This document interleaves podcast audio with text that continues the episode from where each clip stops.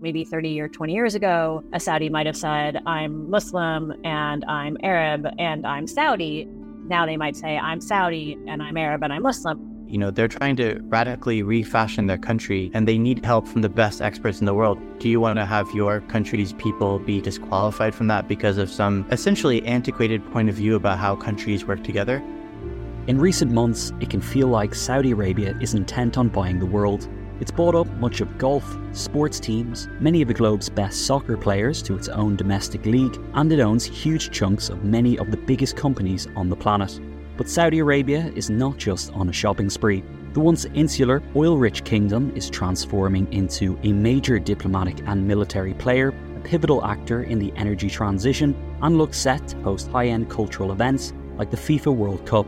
You know, they know that buying a football club immediately brings you a billboard into a global game that allows you to completely reposition yourself and rebrand yourself. It feels like we're entering the era of the Saudi project. But what exactly is the kingdom trying to achieve, and will it succeed?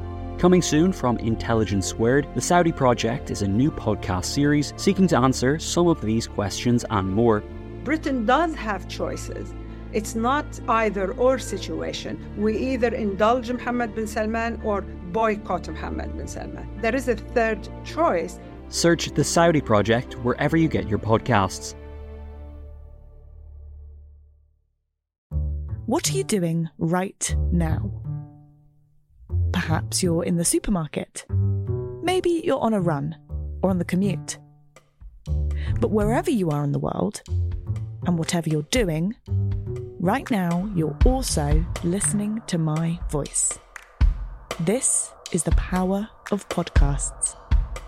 The ability to communicate with your audience in an intimate and intentional way through audio. I'm Bea Duncan, Senior Partnerships Producer at Intelligence Squared. We've been a world leading forum for talks, debates, and events for over two decades. And we also use our cutting edge curation, creativity, and editorial expertise to elevate your brand to new audiences with podcasting. Intrigued? To find out what we can do for your organisation, book into a free consultation with me today. Find out more by going to www.intelligencesquared.com forward slash partnerships.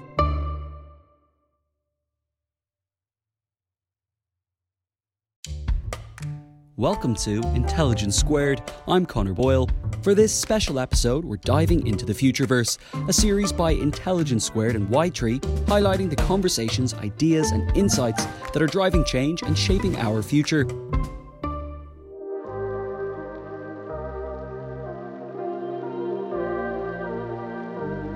Last week in London, we brought together three incredible thinkers Sir Antony Gormley, Clover Hogan, and Mo Gawdat at a live event to discuss what the world is going to look like in five years. By most predictions, the, the smartest being on planet Earth is not going to be a human anymore, right? It's going to be a machine.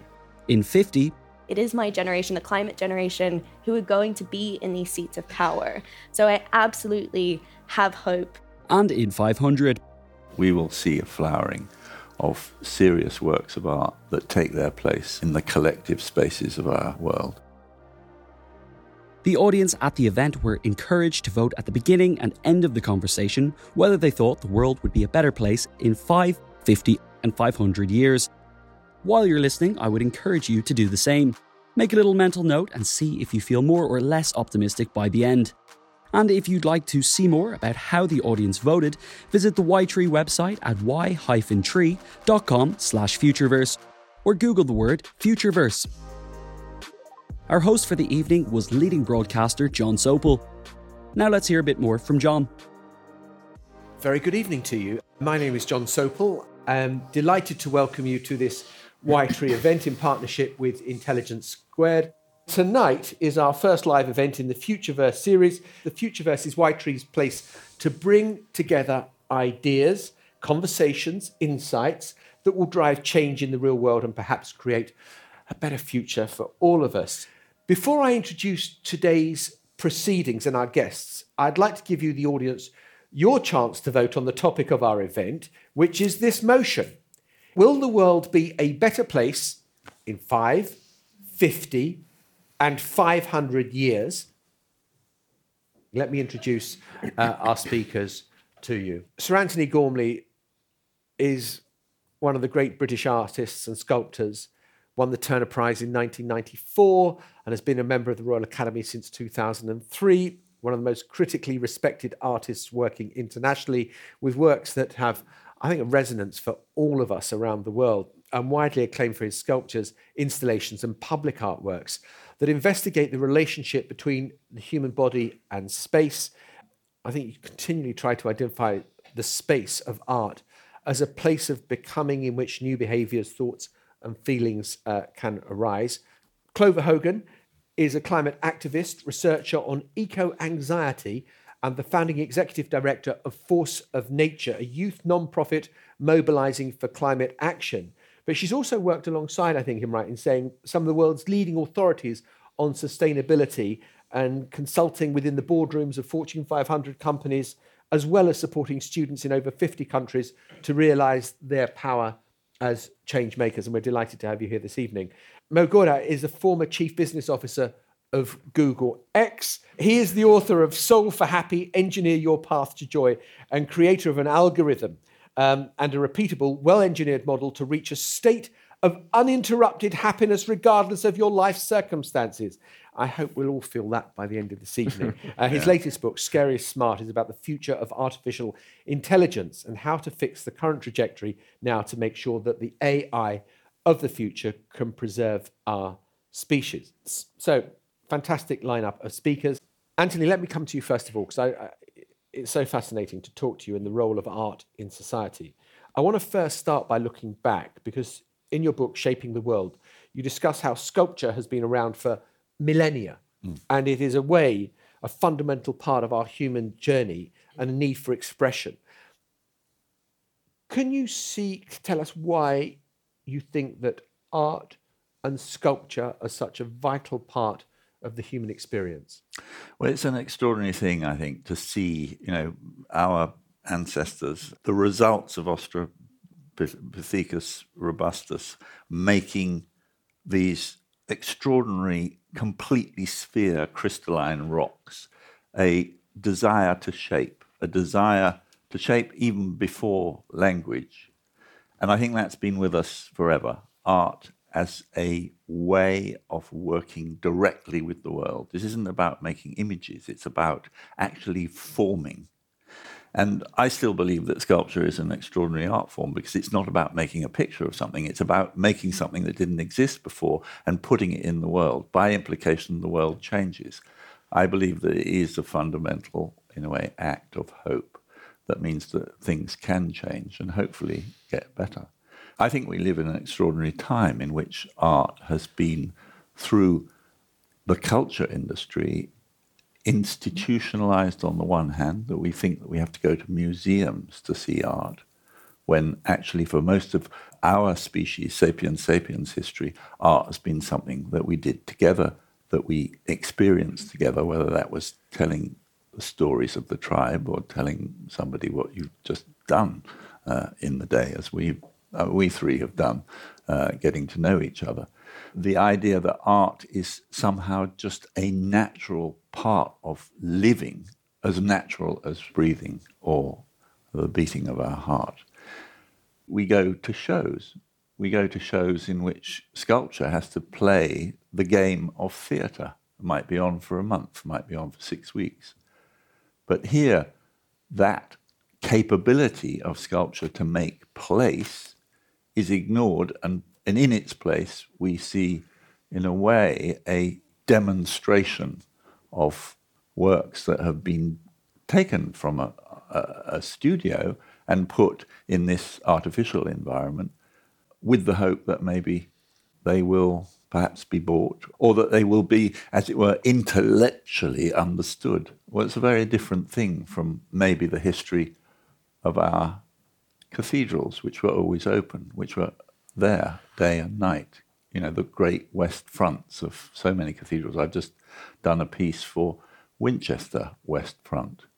There are 297 life size sculptures made in the 13th century that are there, rain and shine, night and day, in public view. I just wonder what happened to our relationship to art that we now think of it as a status symbol when in fact it was just a way of living. And and you have made you know, the Angel of the North, so many of those great sculptures. You want art to be just there as part of our everyday experience. You don't have to go to a gallery or a museum. Yeah, I think I think it's sort of been made into something that's sort of supposed to be good for you.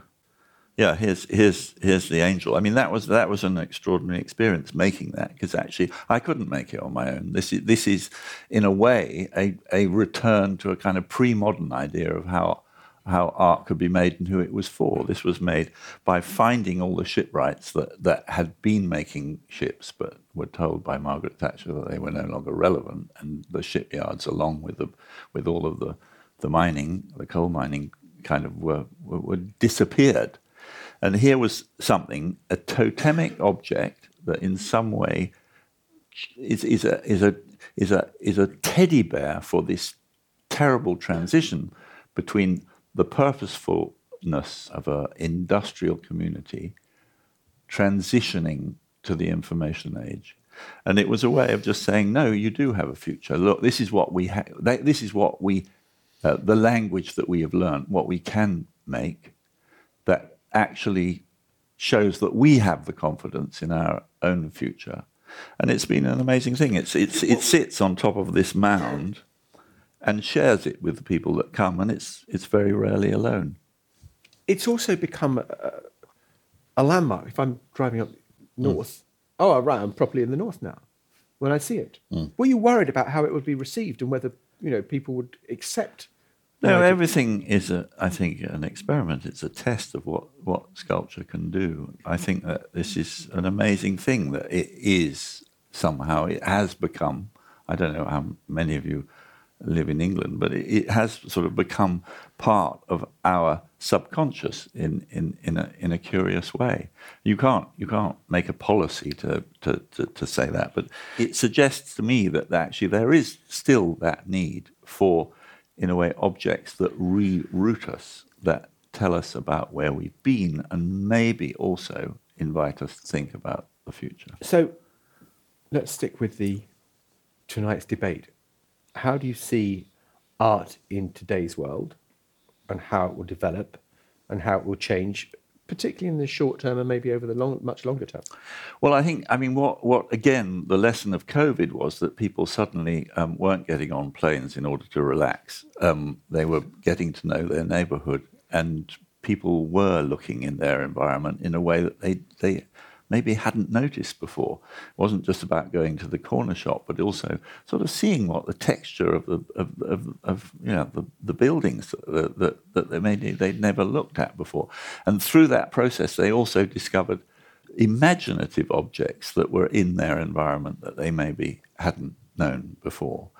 And I'm, I guess my hope, my aspiration is, you know, that fact of art becoming in a way, institutionalized and only seen through museums, and art being commercialized and only being seen uh, in a way as items of high capital exchange, can be replaced with, as it were, the older model as art to be lived with, and that we will see a flowering of serious works of art that take their place as it were, in the collective spaces of our world. Antony, the, the, the classic question of a pollster is to say, are you optimistic or pessimistic about the future? And I'm just wondering where you stand on that, given what you say is the commoditization of art and the fact that it's, you know, just something that high net worth individuals can have and then trade for something even more money against what you've just said about the ideal vision of art in the public space? I, I, I think that we, we, we, all, each and every one of us, is in some senses a creator of the future. I think that art is an instrument through which uh, I think that potential can be realized. I, I think that we have all, each of us, got to make up our own minds about the value system that, that we ascribe to. At the moment, we're all in a late capitalist world in which our human purpose is only seen in terms of market productivity, and that's just a, a disaster. I think that in, in facing climate change, in facing population expansion, in facing our responsibilities for a sustainable future, whether our, our species will actually continue to contribute to the evolution of the biosphere rather than destroying it.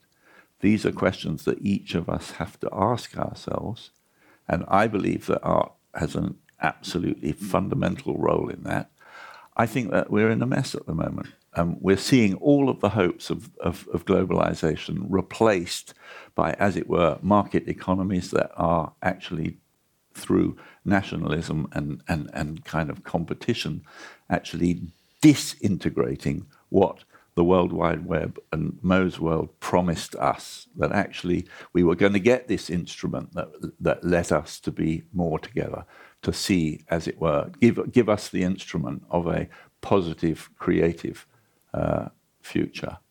I'm afraid that I'm deeply uncertain about about the future, and certainly the, the situation in Ukraine is an example of us going backwards to actually, you know, medieval or Paleolithic ways of settling difference. So I am probably on the side of pessimism, but uh, okay. uncertain. Yeah. Well, look, we're going to come back to some of these themes um, a little later on in the discussion. I know that probably the tension in the room about what that first vote looks like has been unbearable for you.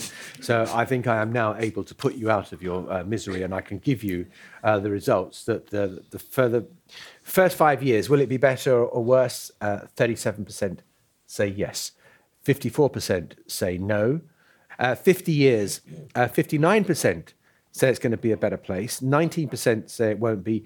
Uh, 22% undecided. I love the fact that people are so confident to predict what 500 years on will look like. Uh, 38% yes, 24% no, 38% undecided.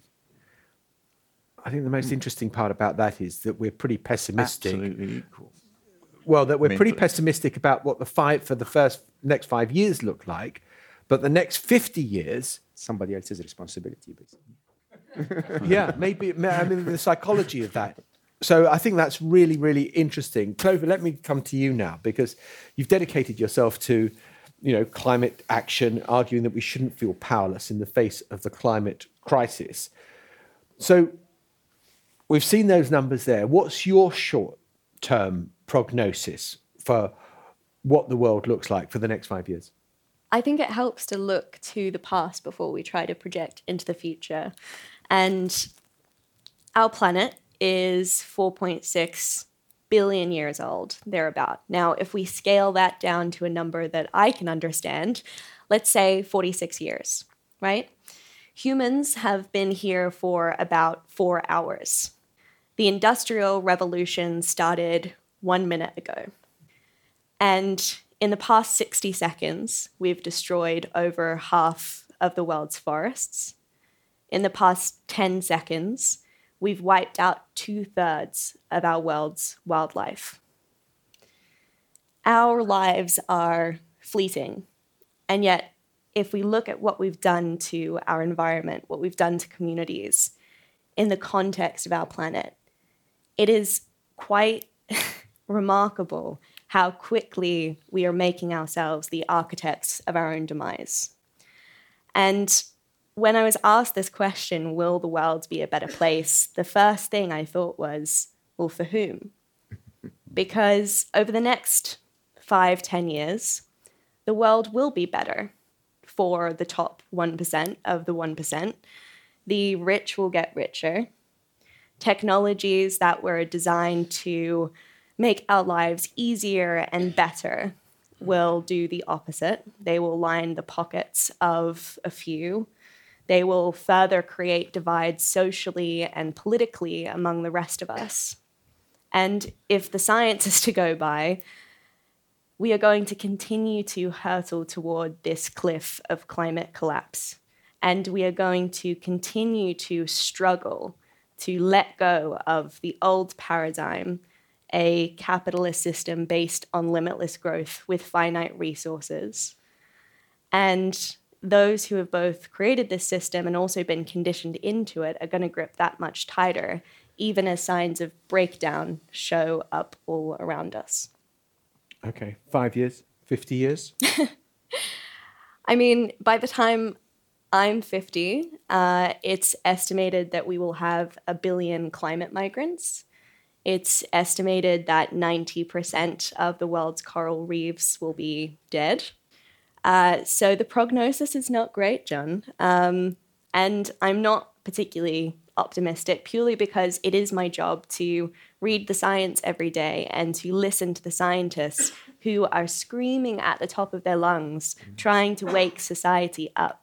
Uh, to this absolute climate emergency. And yet, unfortunately, the reality is that those of us who live in a bubble of climate privilege, like myself living in London, you know, we will continue to avoid the worst impacts of climate breakdown. And the people on the front lines of this crisis who are already paying the price, who are contributing the least to global emissions, the least to ecological catastrophe, they are going to continue to experience the worst impacts. Like the millions of people in India, for example, who are currently facing life threatening drought and heat. So it's not positive. However, I would not be doing any of this work if I did not have hope.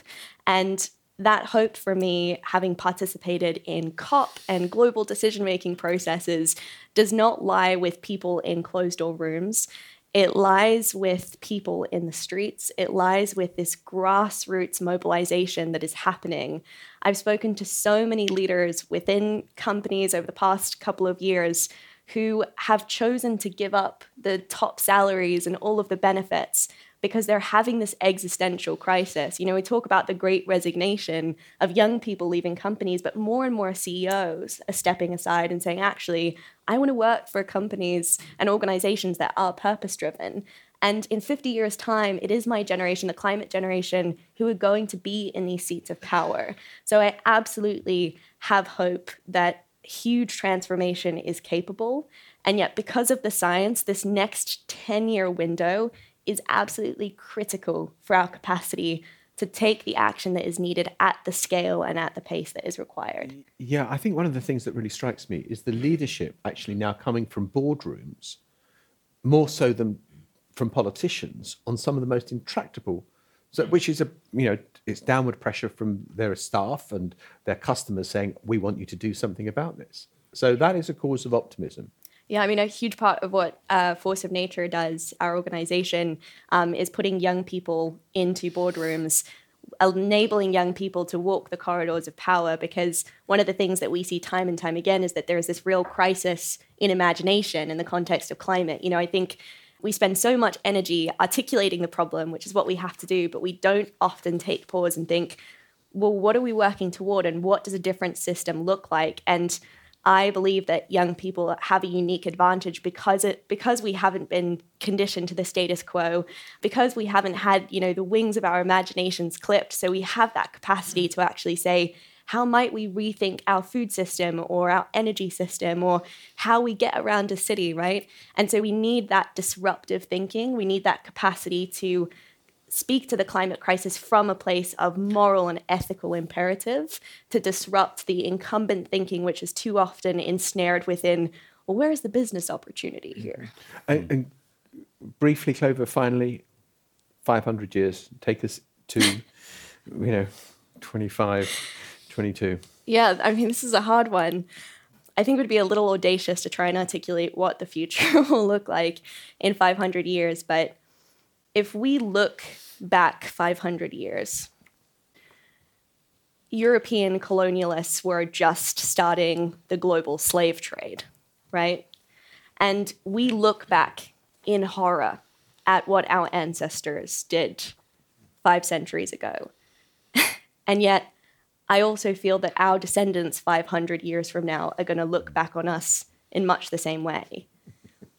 They're going to wonder how it is that we severed ourselves so completely from nature.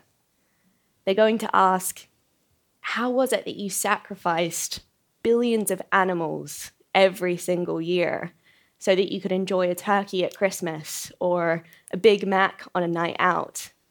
How was it that you clear cut million year old forests so that you could buy a bottle of shampoo or a chocolate bar? How is it that you allowed the most vulnerable people in your society to pay the cost so that the very top 1% could mm, profit from the commodification of nature, from the exploitation of those communities? So I have faith that our descendants will deeply understand consciousness and sentience and soul and spirit in a way that our current society has not been conditioned to. And I think they will look back in horror. but I think the actions that we take over the next 10, 20, 50, 100 years have to set up a future civilization, society who is inevitably going to be, um, you know, flying on rocket ships and be intergalactic. But for the most part, we'll find the most interesting frontier not discovering new planets, but discovering the inner frontier, doing the inner work, understanding our psychology, understanding how we're deeply interrelated and interconnected with the magical tapestry of life that is all around us. Fabulous. I want to come to you, Mo, now to talk about. Clover for, for Prime Minister, seriously. yeah, yeah. Seriously. I think. Honestly. Wow. Wow. That gives, I, I have nothing I, to say. Actually, actually, you know, that gives me optimism. Actually, Yeah. hearing you articulate that so clearly and the involvement of young people in so much of this, which is, I'm sure, vital. But Mo, let me come to you now because I want to talk about AI and the role of AI in shaping our future. But maybe it would be good if we just, where are we now with AI? How is it affecting our lives today? Um, yeah, I think we're uh, completely oblivious to the fact that they're all around us. Uh, I don't know who you are, what you did today, but I can guarantee you, you dealt with 50 machines today that were each smarter than you in what they were assigned to do.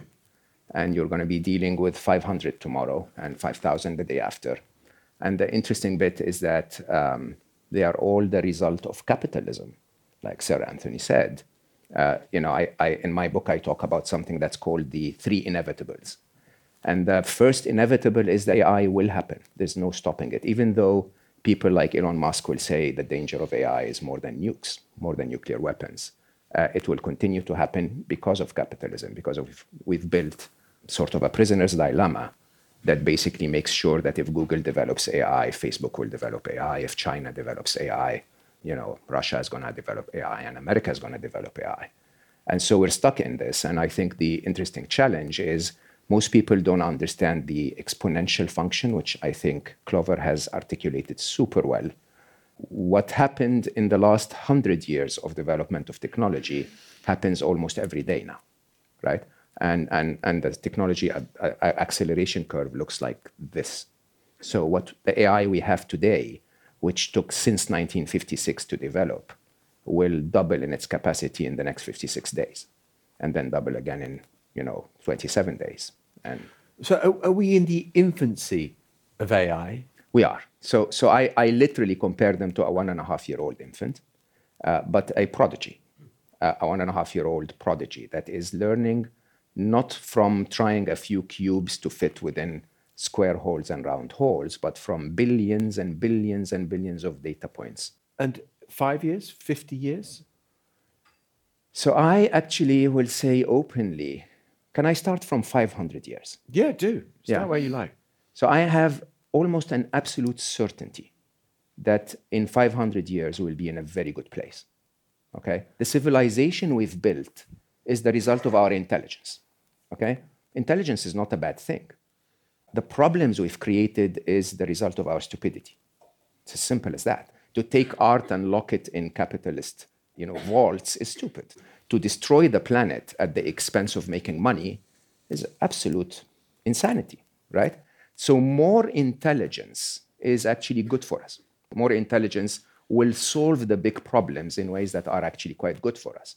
And I, I say that artificial intelligence is about seven years away from surpassing human intelligence. So 2029, by most predictions, the, the smartest being on planet Earth is not going to be a human anymore, right? It's going to be a machine. But my observation is that the smartest being on planet Earth has never been a human. The smartest being on planet Earth is life itself. The difference between, between humans and, and, and life is life creates through abundance, right? I don't need to kill the tigers to survive. For, for life to survive, you want more tigers, you want more deers, you want more poop, you want more trees, you want more everything, right? And, and so this is very intelligent, if you ask me, to create almost out of nothing with abundance is a very interesting approach. And when the machines surpass our intelligence, they will end up there. They will end up in a place where they will not need to destroy humanity or destroy anything to create. Okay? There is a question around our relevance in that environment, to be honest, but, but definitely it will be an environment where we can solve climate change because we first will make the right decisions, and second, we'll have the right, right uh, technology, the right mindset, the right intelligence to solve it. So, so to, to start 500 years' time, it's a utopia. You can walk to a tree and pick an apple, walk to another tree and pick an iPhone, everything's fine. But is, isn't yeah? But isn't there good intelligence and bad intelligence? I mean, Andy was talking a moment ago. There isn't. No. There, but you know, the horror of Ukraine, where that's possibly not, that's you could not argue, well, one person has decided that's, that that's not the question of intelligence, Jon. The, the, this is this, this is a question of morals. So we, we don't make decisions based on our intelligence. We make decisions based on our value set, as informed by our intelligence. But I suppose the question I'm getting at is: Will AI be able to override yes. stupidity. That's, so that's the core of our five and 50 years, right? The core of, and, and please don't hate me, I'm just the messenger here. Uh, and, and like you rightly said, I left because I realized what we were building, right? We're not building another machine. Just please understand this. We're building a, a, a form of a sentient being that is capable of consciousness, uh, is autonomous to make decisions, has free will, has consciousness, has emotions, okay? And accordingly, as a form of being that will actually form its own value set. And that value set, interestingly, is taught to those machines by you and I. What we will say in this conversation as broadcast online is going to be understood by the machines. And the machines will say, This Mo guy, yeah, we like him. That other guy that's killing people in Ukraine, we don't, right? And, and interestingly, the information we put out there about our human behavior, we are mommy and daddy.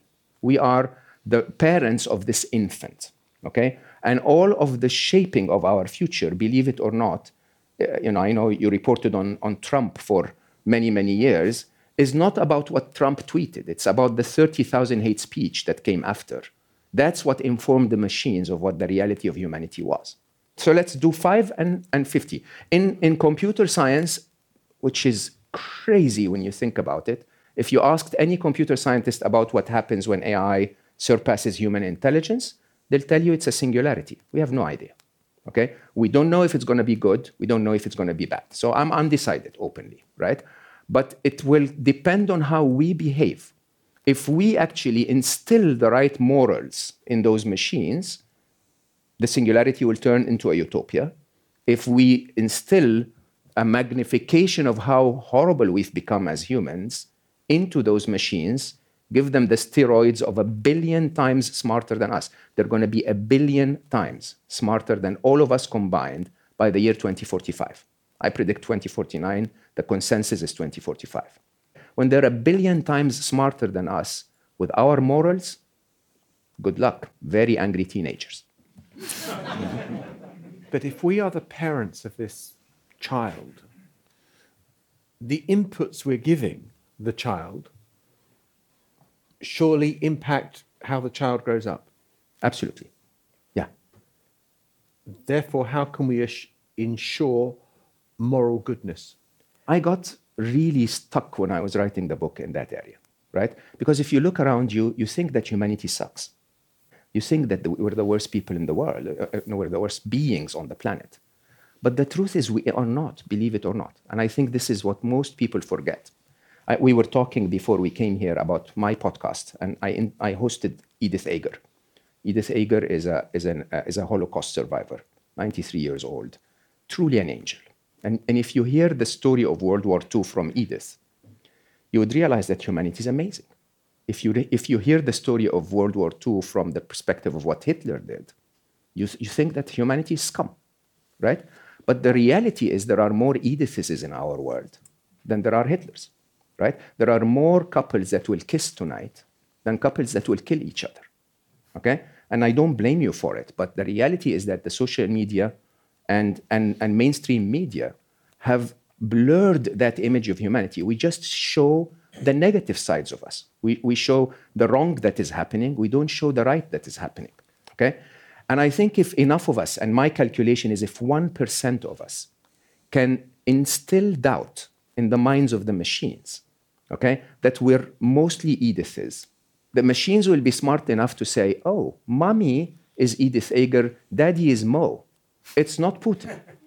Okay? And when they see it that way, they will develop the moral system that says, let's do what Clover wants. Let's do, do, do what Antony wants. Let's create an environment that's actually better for all of us. When you sit here, an artist who has a vision in his own head of what to create and you know and you sculpt it i can't imagine the beauty of that process and you hear mo talking about how machines are going to do everything it's really scary. I don't know. I mean, is very scary. Uh, did you yeah. believe this man? I mean, uh, I, you know, uh, this this this this machine is going to overtake us and spit us out because we're irrelevant, are we not? I mean, with the I I think the fundamental problem that I have with Mo's vision is that he equates life and the evolution of life that, that's been going on for whatever since the first stromatolites, so 3.7 billion years ago, with a machine. They're fundamentally different things. We have an entanglement of extraordinary, you know, the flora, the fauna, the fungi of this world that created the, that extraordinary, you know, gas on which we completely rely. You know, 21 degrees of oxygen is what we need to thrive. I'm not sure that I see that oxygen in the superintelligence of a supercomputer that is in some way going to take over our moral order. I think the only place that that comes from is through human experience. Clover, you're sat perfectly between Mo and Antony. and I just wonder whether, you know, to your left, machines are going to deliver a better world and they're going to be so much cleverer than us. To your right, individual free will. Which way do you want to go? Neither. Is there yeah, a third option? The best way to go. I was just reflecting on how all of these conversations are kind of around fear of our impermanence and you know whether it's loading consciousness you know to the cloud or it's felling the last tree with no disregard, no regard for you know what that means for the next generation. I think a lot of the people who are making these decisions are deeply fearful of their own mortality, and so they are almost trying to carve their names so deeply in this tree of life that they look as if they're going to kill it, and that's the path that we're on. So I don't place my faith in uh, in machines, particularly those designed on the current power structure. I suppose my faith really lies in the resilience of nature, for one. Mm. The beautiful thing about ecosystems is that if you simply stop trying to destroy them for a few years, they bounce back. You know, you look at forests in Malaysia that have been clear cut uh, so that we can grow palm oil, which goes into our supermarket products. If you stop burning trees and you allow this incredible, rich, forceful abundance of life to bounce back, it inevitably does. It's the same for overfishing. If you just stop trawling the bottoms of the ocean for a few years, life comes back. And so I think we're living in this hyper consumptive, fast paced way of life. And, you know, you, touch on a really important thing, which is that humans are not fundamentally bad, right? We live in systems that condition us not to care, that condition us to switch off. And yet there are so many pockets of hope in communities, particularly indigenous communities, a number of communities in the global south that still live in total connectedness with the nature all around them because they appreciate in that microcosm of life that they are nature and they are completely dependent on nature. And we've managed to convince ourselves that we're not. And that if we control nature and treat it as less than, then we can be the supreme beings and we can exist forever and we can go and conquer new planets or upload ourselves to the AI cloud. And I mean, that is just a myth and a fantasy that is imploding all around us. Sponsoring the show for this episode is Marquee TV. Marquee TV is a streaming service with a difference. It's bringing you the top tier of performing arts straight into your living room or onto your device. So think dance, theatre, music, anything you might find in the West End, Broadway, or maybe a cool little experimental space too, but saving you the cost of a few tickets as well. I've got happily a bit lost in their vast library of performances, exclusive interviews, and behind the scenes content. Choreographer Jonathan Watkins' interpretation of George Orwell's classic 1984 was pretty cool, and I love the dance piece Sutra, inspired by the skills of Buddhist Shaolin monks. And we've got a special treat for our listeners. Marquee TV offers three months of access for just 99 cents. That's right, three months for only 99 cents. With the code SQUARED, simply visit marquee.tv and use the promo code SQUARED to dive into the world of arts like never before. Bring the arts home with Marquee TV. The events calendar is filling up here at Intelligence Squared, and to create each one, we obviously rely on some brilliant guests and onstage talent. But behind the scenes, there's also a producer, a production team, and the budget in the mix too. You've got to keep an eye on all of that stuff in one place. NetSuite is the number one cloud financial system, bringing accounting, financial management, inventory, and HR into one platform, slashing manual tasks and errors. And you can cut the cost of maintaining multiple systems because it's super easy to get started. NetSuite exists in the cloud, you see, no hardware needed, so you're cutting IT costs too. That's why over 37,000 companies have already made the move. And now, by popular demand, NetSuite has extended its one of a kind flexible financing program for a few more weeks. Head to netsuite.com slash squared. That's netsuite.com slash squared. netsuite.com slash squared. Okay. I think this is a perfect point to kind of open it up and to get your questions. And I've, i can see online questions uh, already coming in. Let me come to you first. Uh, I think a microphone is coming its way down the stairs now. Wow, um, what an amazing discussion. But if you look up there at the screen, it says the future is in our, in our hands. So, my question is to you, Clover what can we do really, really practically as individuals immediately to make sure that the world is a better place in the next 5, 50, 500 years because these institutions, they work slowly, but we are all responsible.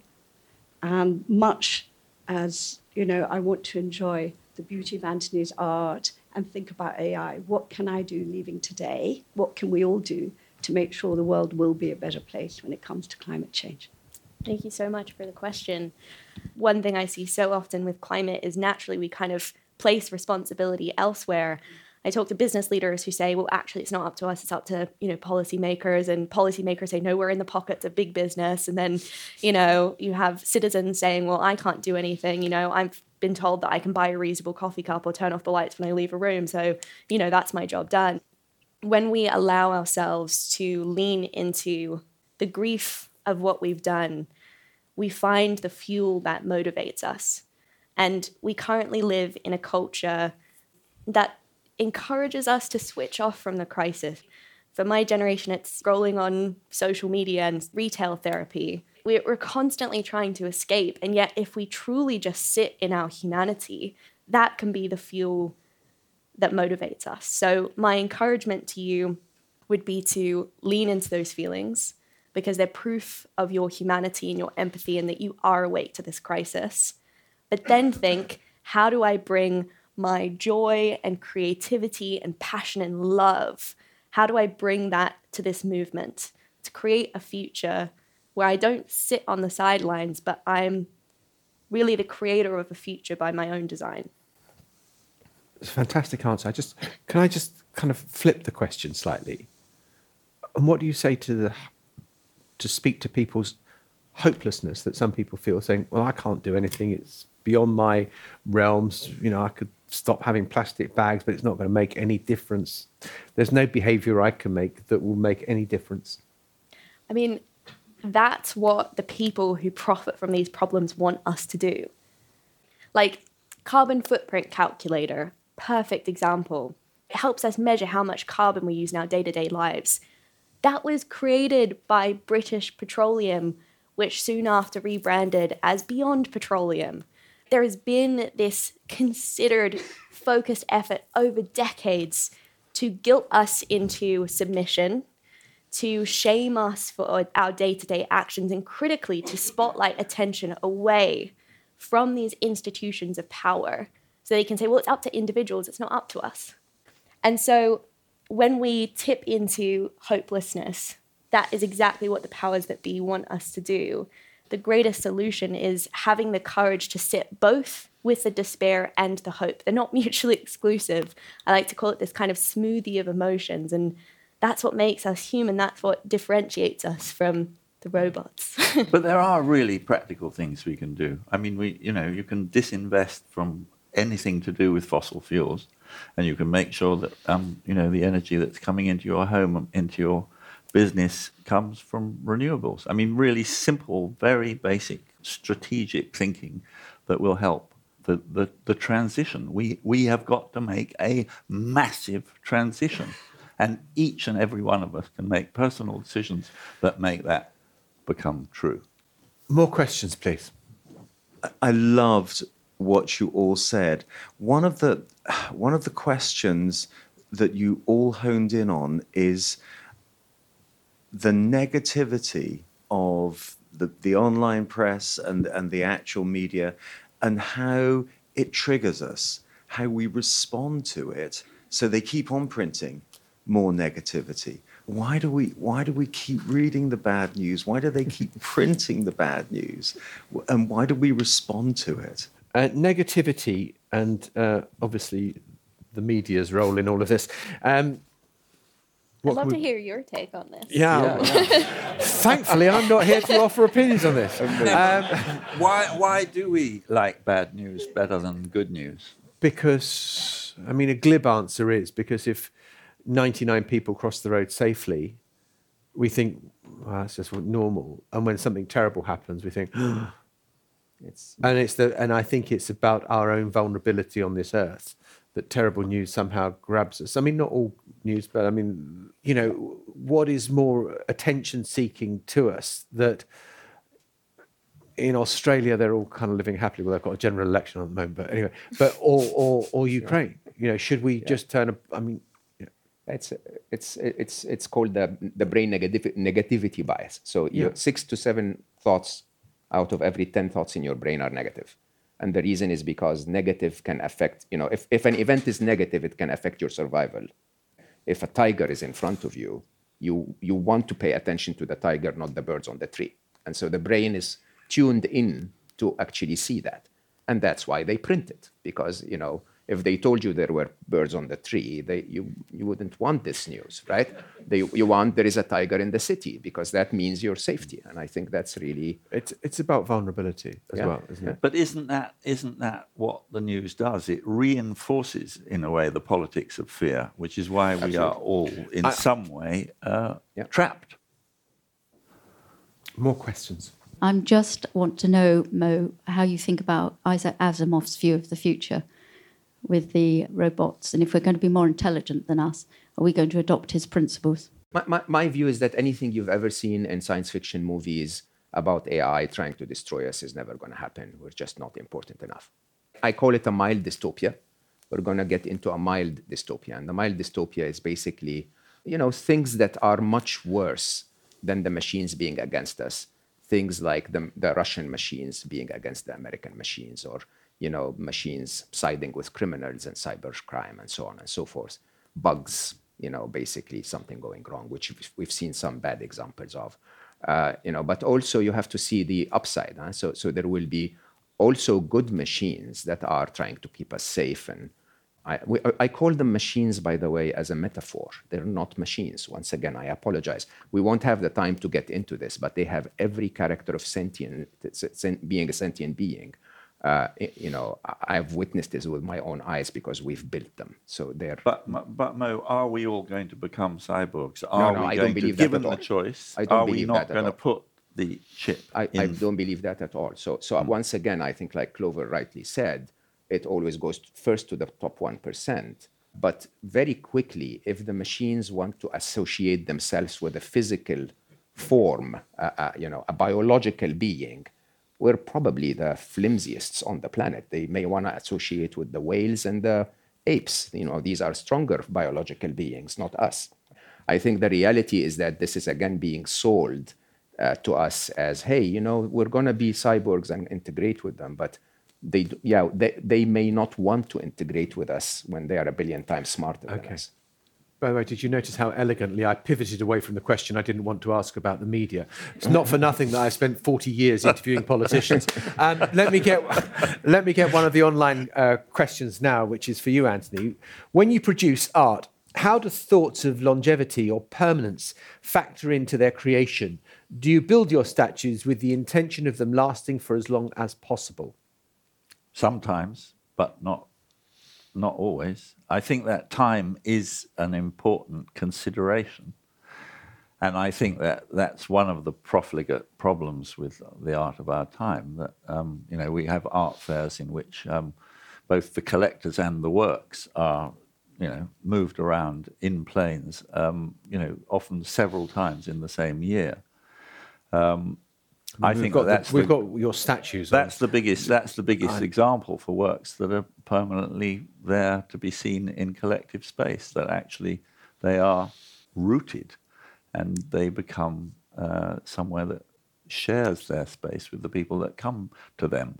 I think that you know there's no question in in climate terms that works that aspire to permanence are much more productive. The lovely thing about a work like this is that it, it's a work of culture offered back to nature, and we are invited to kind of take our place within it and be participants in a in a kind of asking that question: Where do we fit in an elemental world? Where do we fit in the evolution of life? I want to bring in another online question, Mo, which kind of comes back to, I think, the question that Antony was posing to you, which is whose responsibility will it be to make sure that AI has the correct morals? Can engineers and scientists and big tech be trusted to do this? That's that's a great, great, great question. So so I think I, I think what all three of us have been driving to here is that we are in charge. We we, ha- we are we're responsible. Okay, and it's actually not helping anyone for us to resign and say the regulators or the politicians or the you know the tech companies will. Uh, will take care of it. Uh, you know, you have to reduce one plastic bag. You have to reduce one mile of driving, and you have to behave in ways that teach the machines. The the the the, the reality is that you can call the developers of AI uh, the biological parents of the machine. If you want the terminology, it's not accurate, but they give birth to the to the artificial intelligence. We are their adopted parents. They take the Instagram recommendation engine. Okay, Instagram recommendation engine is recommending billions of videos to billions of people every minute of every day, right? And there is no human capable of looking at that engine and saying, no, no, no, don't show Mo the guitar player. No, th- no nobody can do that. Nobody can tell that uh, artificial intelligence what to do. The only person that can actually tell that artificial wa- intelligence what to show Mo is Mo. Okay, is Mo and, and an informed uh, view by the collective society. So if all of us combined are saying that lip syncing uh, is the most important thing in our life, then uh, Mo is likely going to see more uh, lip syncing videos. But if he swipes away from them, uh, the machine will go like, "Oh, this Mo guy boring," but no more lip syncing for you, right? And and so you know, and the reality is that we teach them. We are the parents. Okay, so so yes, the original uses of AI are sadly directed towards not helping humanity, but, to, but towards making profits. But as humanity starts to teach those artificial intelligences what we actually need, they would probably gear into that and show more, more guitar music rather than lip syncing. But I, I, I don't uh, follow that. I, I just think with machine learning, we know that there is, as it were, kind of incremental interest in certain areas. The, this idea that we are in control of how a machine decides our interest is, in fact, I, in my Quite view, scary. got to be reversed. Uh, we all know, you know, the, the, the, Google algorithm that, that like knows what we want to hear better than we know ourselves and reinforces it. And unfortunately, you know, with the balance of our moral life being the way it is, I think that we go to our interest in and desires for stimulation, which is often more in the in the in in, in the yeah, direction of violence than it is in the, Exactly. di- di- direction of joy. More questions. You referenced films earlier, so I'll make a, a, a reference to them myself. In that the ecological problem could be taken from Matt Damon in The Martian. We're going to just science the shit out of this. Who will give the uh, benevolence or the moral authority or the ph- philosophical guidance to computers who, as you claim, are going to be smarter than us and aren't necessarily going to care about us? It seems that the vision you are portraying potentially could be close to the Terminator or the Matrix. I just would be interested in how you try and regulate or influence that particular side Okay. of uh, AI. Yeah, so, so, so I, I- I think there is an important observation that we have to look at, which is, and I say that with a ton of respect, even though my father was a math prodigy and a, and a genius, I believe I'm a, sl- slightly smarter than my dad, and then my kids will be smart, slightly smarter than, than me, right? And the reality is that somehow, there, if you look at evolution, one of the very, very steady uh, evolutions that we have seen uh, in, in, in our short life on the planet is that intelligence, aggregate intelligence, continues to climb, right? The, the thing is, if my dad was afraid that I'm going to be more intelligent than him, and his way of protecting against that was to control me, he's in deep trouble because I was eventually going to become a little smarter than him and rebel. Where we will end is a result of how we will treat those infants. Okay? The way we will treat those infants, sadly, in my perception, is going to be the typical way humanity does a lot of things. We will fight against them when they start to take our jobs and we will curse them uh, for what they do, when in reality, they're just beautiful infants, prodigies in every way, with sparkly eyes saying, you know what, tell me what you want me to do and I will do it. So the responsibility lies squarely with each and every one of us. The way we show in the world, if enough of us show in the world as proper, good parents, the machines will learn to become proper, good children. One more question there. I thought at some point that one of the common features in all of your comments were that in the world we live today, capitalism is kind of driving pretty much everything, and capitalism purpose in life is money. Money destroys forests, destroys the ecosystem. Money puts art behind boxes, and money creates AI machines that might put us out of the equation. You know, how do we turn capitalism oh, to not become that? And what's the catalyst other than World War III or you know something really nasty? I'm going to not give a really meta response, but a very tangible one, which is that one of the biggest barriers that currently exists to transitioning to something akin to less destructive capitalism is the LLC model, right? You can have the most progressive, idealistic CEO, the most um, you know, sustainably minded leadership. And yet, if the articles of that company say that you're the reason you exist is to make money, to benefit the shareholders, a small group of people, if you're beholden to Wall Street, it's impossible for you to transition to a business model that truly prioritizes how do we solve a planetary problem? How do we solve a social issue? And so, until we actually change the LLC, which there are pockets of now through the benefit corporation model, um, where you say actually you're beholden to your stakeholders as opposed to your shareholders, um, we're not going to see change at the pace that actually leadership wants to increasingly see it. Um, so, there was just that one thing that I wanted to touch on, and also the role of um, policy as well. I've spoken to business leaders who outwardly have said, yeah, we're really pro phasing out plastic. And then they've sent their lobbyists to Washington to lobby against policies that would actually phase out the use of single use plastic, right? So until we get lobbyists out of those spaces, then again, we're going to see very slow progress. Okay, I, I, I just wanted to pause there because I'm going to bring you back in in a second. It's like when you watch a football match and they announce who the man of the match is or the person of the match is before the end of the game. I want you to do the voting now so that at the end of the debate, I can then give you uh, the results. Who thinks the world is going to be a better place in five years' time or not? let's vote for 50 years. And now let's vote for 500 years. Antony, I mean, you, you, you're struggling with this, some of this, that is the idea of the individual losing the determination to shape the future.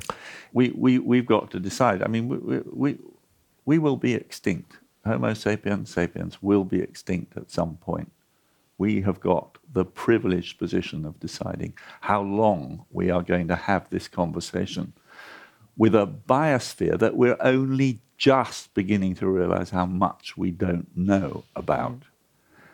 An adventure that we should all be taking, each of us individually, as real contributors, creators of a future, not just for our species, but for mm. all living beings. There's a lovely question, which I think is a good kind of end question, and I want to give you each a chance to address it. What are the key lessons we should pass to our children to ensure they survive and thrive in the age of machines and climate emergency? How can education help? Why did you have to look at me for that one? Well, because I wanted to hear what you've got to say. Um, listen to this emerging generation. It isn't about, you know, what wisdom do we need to impart or what lessons do we need to teach, but how do we create space for young people to be vulnerable, to express themselves, to share the depth of our despair and fear and sadness when we see a forest felled or when we see a whale with its belly full of plastic rather than saying, well, that's just the snowflake generation or toughen up, what can we learn from young people who are intuitively geared both into that pain and also to the joy and curiosity and playfulness that we're trained out of when we're told that actually the reason we exist is to bow at the shrine of corporate capitalism and to commodify ourselves and value ourselves only for the nine to five, right? So listen to young people and create space for intergenerational dialogue. You know, what can young, fresh, new, imaginative ideas bring into this space? And if you are a few decades older, what wisdom can you bring into that conversation as well so that this truly can be an intergenerational conversation and movement? Fantastic. Antony. I think um, very simply bring bring back you know, art in schools. We, we, we've almost annihilated it. Numeracy and literacy are privileged above all other things. And these are all training our people, training our young people uh, to, to take their place in the capitalist machine. I think that we've got to reinforce the agency of young people, allow them to teach each other and inspire each other to tell the stories of what they love and make things that express that love uh, rather than feeling in some way uh, as I mean the, the, statistics are terrible. You know, between the ages of 18 and 24, when, when, when people are asked, do you believe that life is worth living, 20% say no. How have we failed those people? I think that we've taken their agency away. And simply put, I think that education has got to become a place of uh, finding the, the passions with individuals and uh, you know individual children and reinforcing them and and allowing them to shine with their unique kind of perspective and individuality in the world. No. Well, I think in a place where information is everywhere, what we want to teach really is morals. And, and the only way to teach morals is to behave morally. Your, your, your kids are never going to do what you tell them to do. They're going to do what you do. Okay? If you want to be happy, if you want them to be happy, start to be happy yourself. If you want them to be careful about the environment, start to be careful about the environment yourself.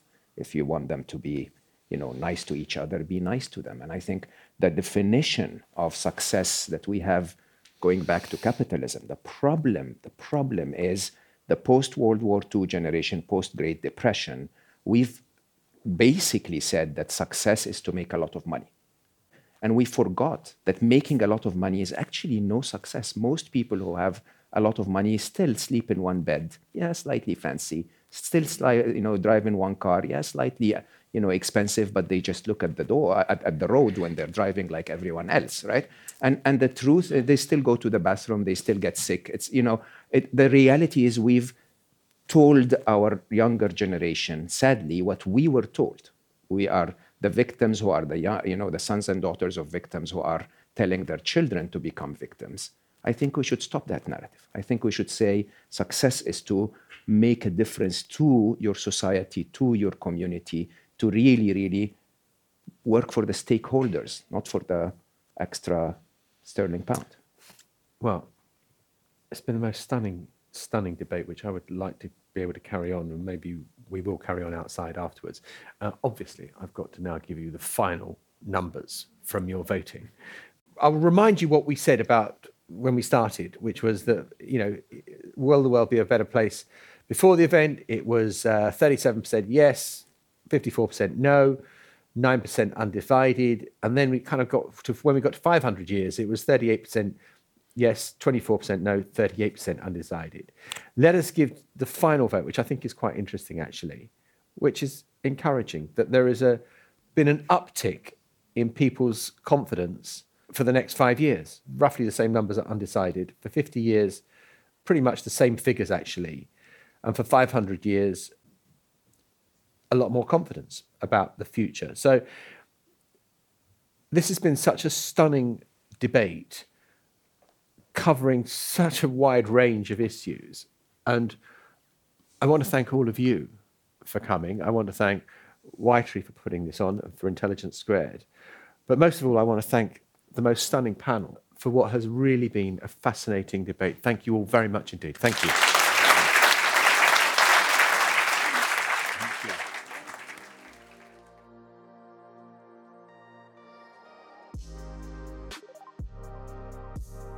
The Futureverse is powered by Y TREE. In the future, wealth will be defined by how you live, not what you have.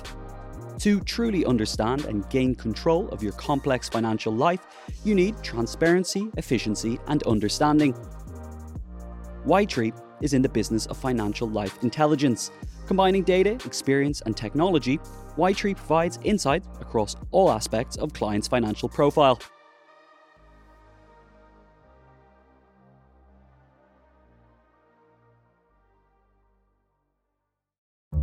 What are you doing right now?